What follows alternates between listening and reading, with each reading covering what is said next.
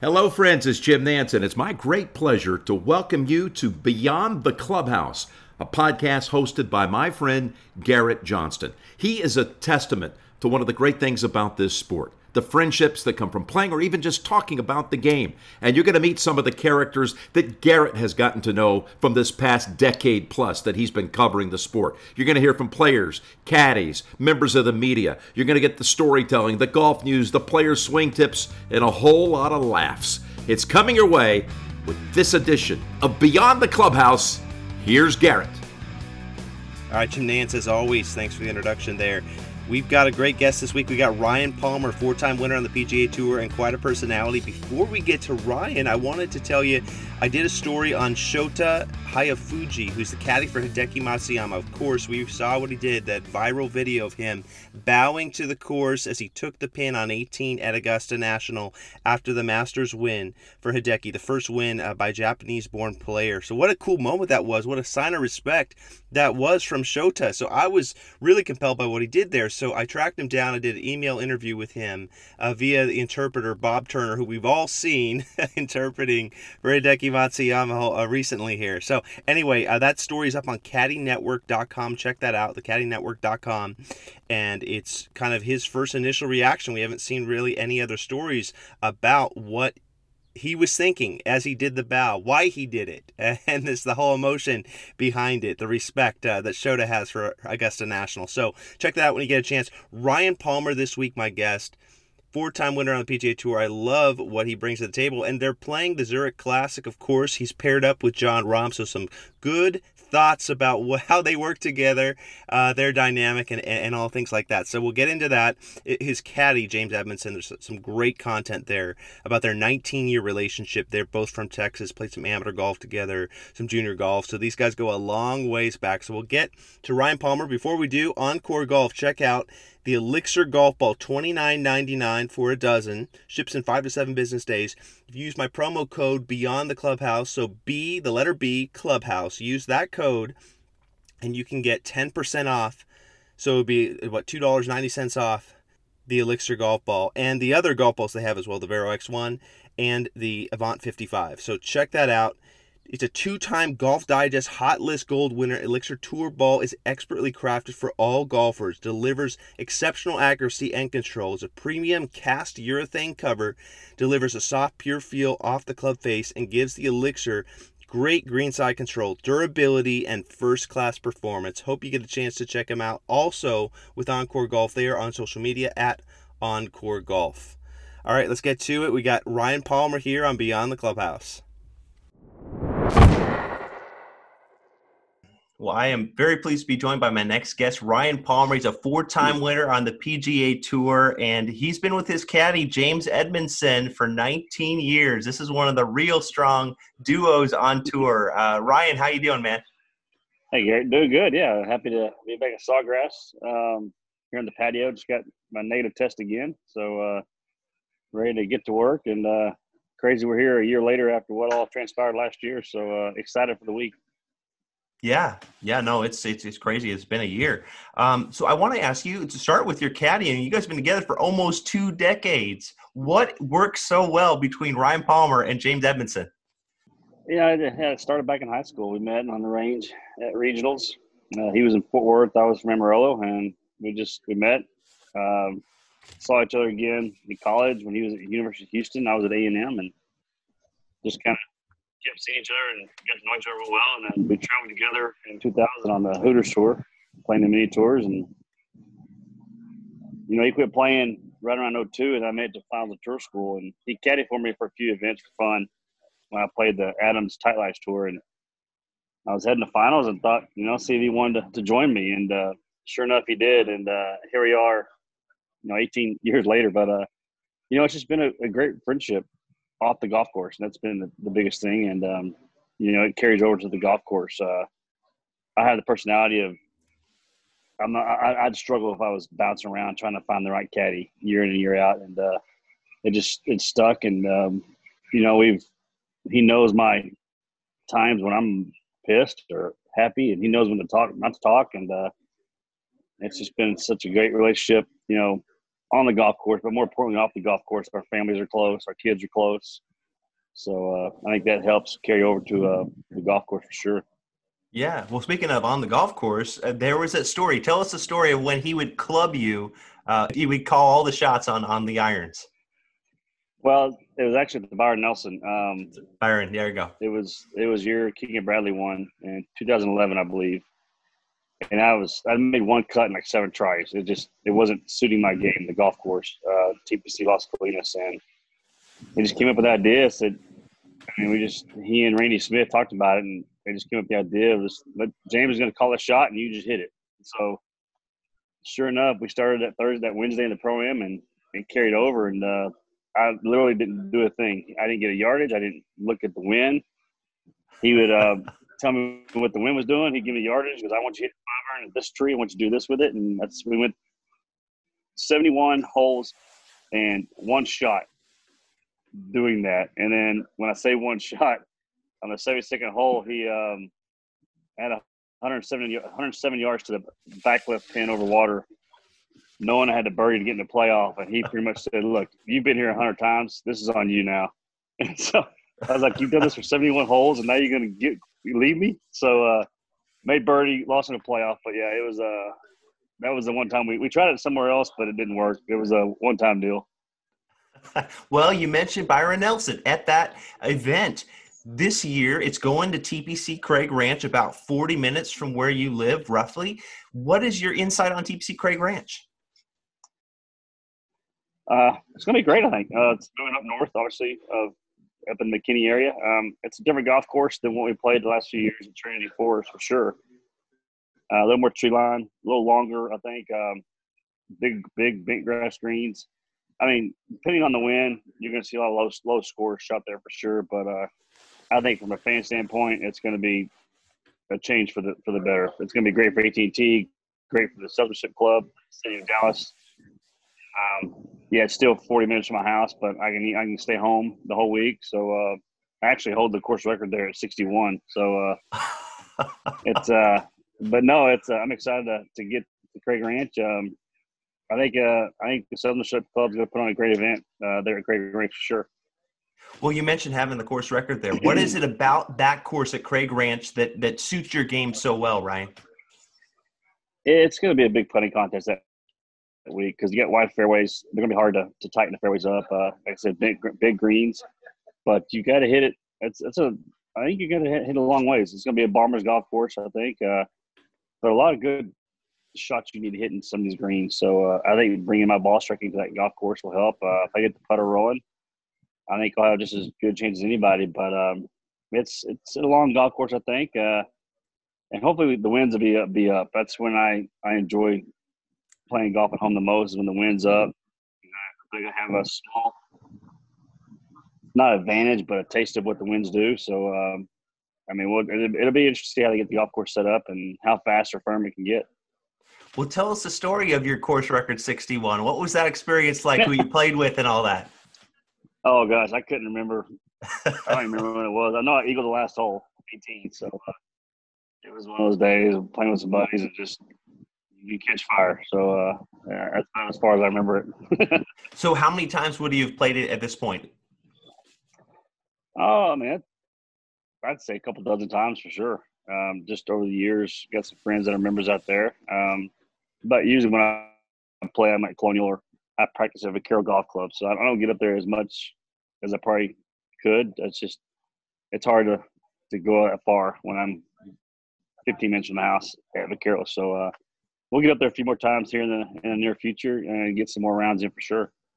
Well, when we talk about local Texas golf, you're an Amarillo guy originally. You live in Colleyville now, but what comes to mind when it comes to sentimental memories, sentimental memories as a junior playing golf?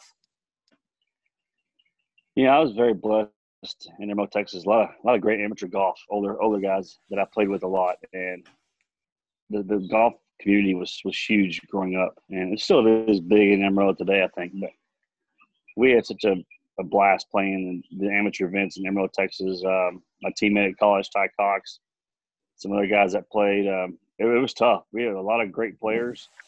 And I playing those tournaments and learning to win and compete and knowing I had to play well just made me a better player each and every year. And I was able to take that to the next level in, in college golf and even in the pro ranks. So uh, Amarillo's always been a great golfing community. Uh, a lot of great golfers in, in the area, and uh, I owe a lot to that city and, and those guys I play with year in year out.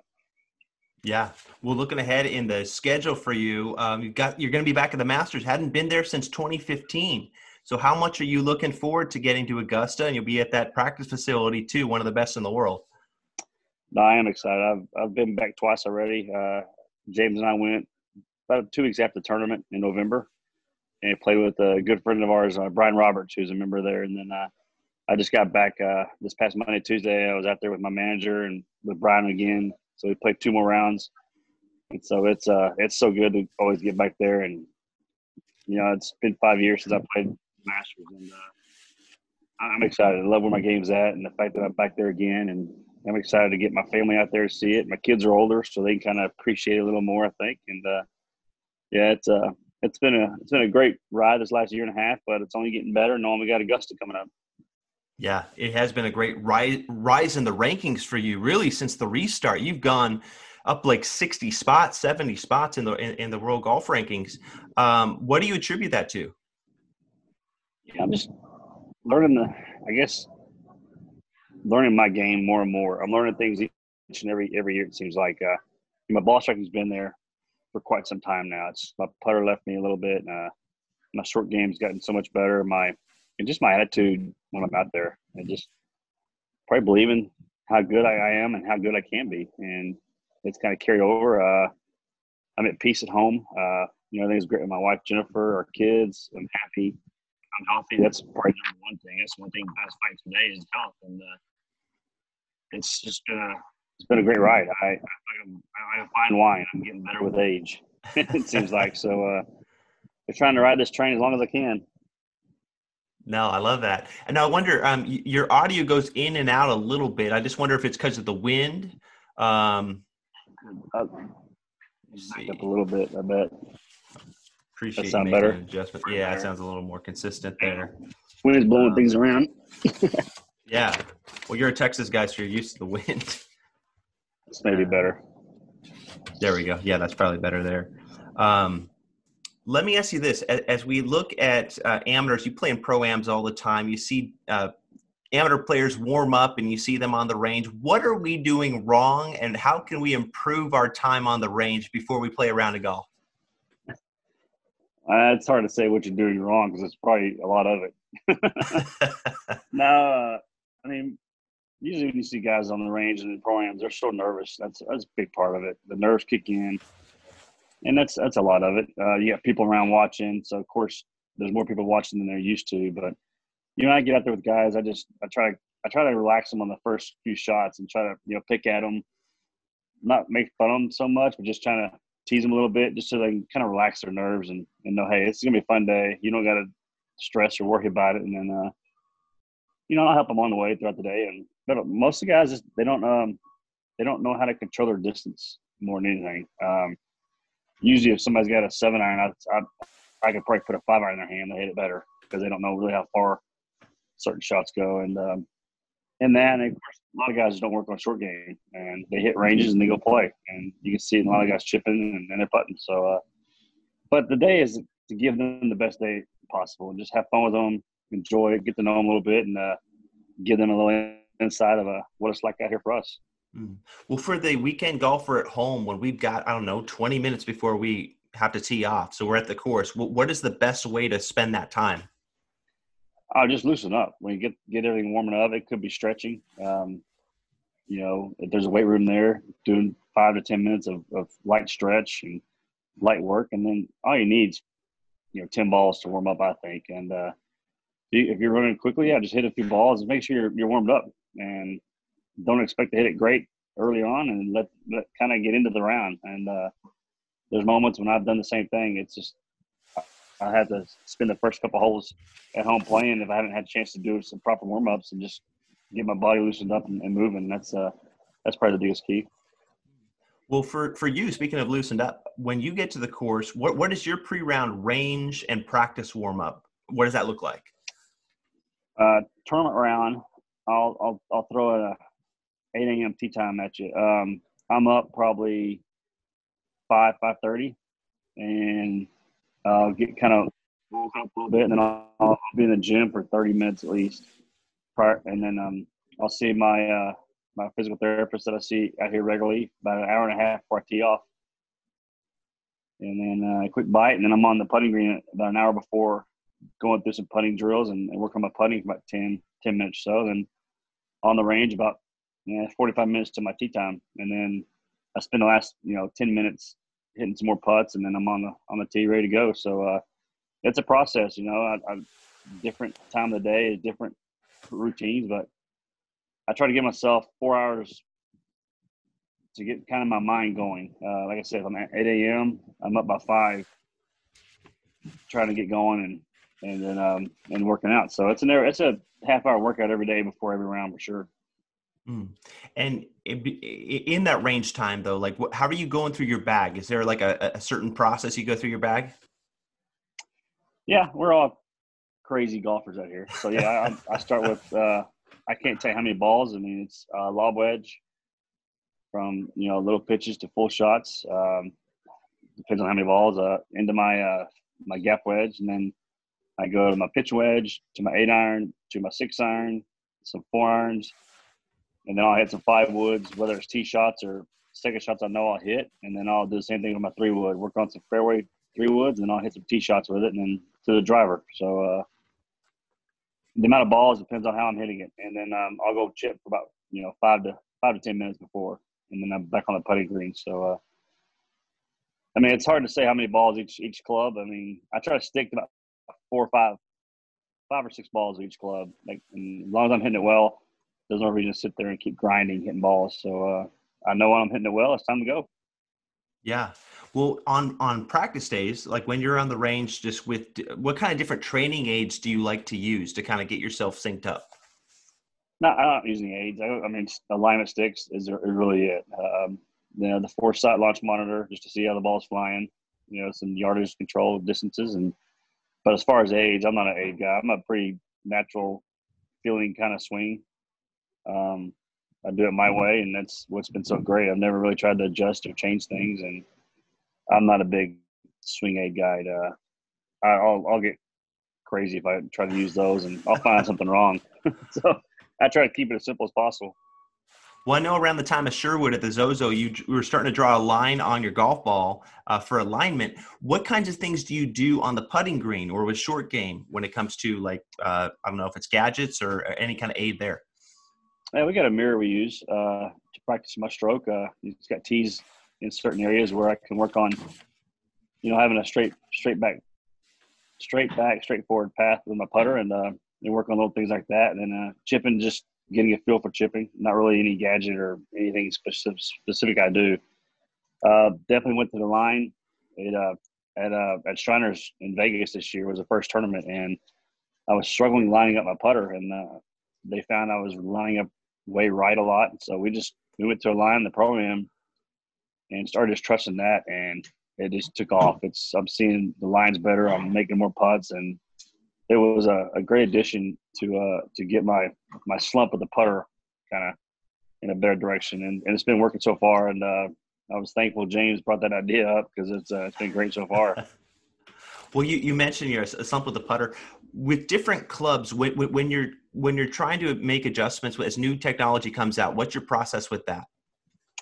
I'm not a big switcher. I, I never. I mean, I use the same irons. The 710. There's a 2010 AP2 I used about two years ago, and so I'm not a big switcher. My putter was made back in the early 90s, like Rossie 2. Um, when I get a driver in my hand that I like, as long as it's not doesn't break, all, all I can go a year or two with it easily. So uh, when I find something I like, I'm I'm I'm not a switcher at all, and it's pretty funny. In 18 years, all the companies, the club companies that want me to try things know that yeah, you, you can try this, but no, you're not going to use it.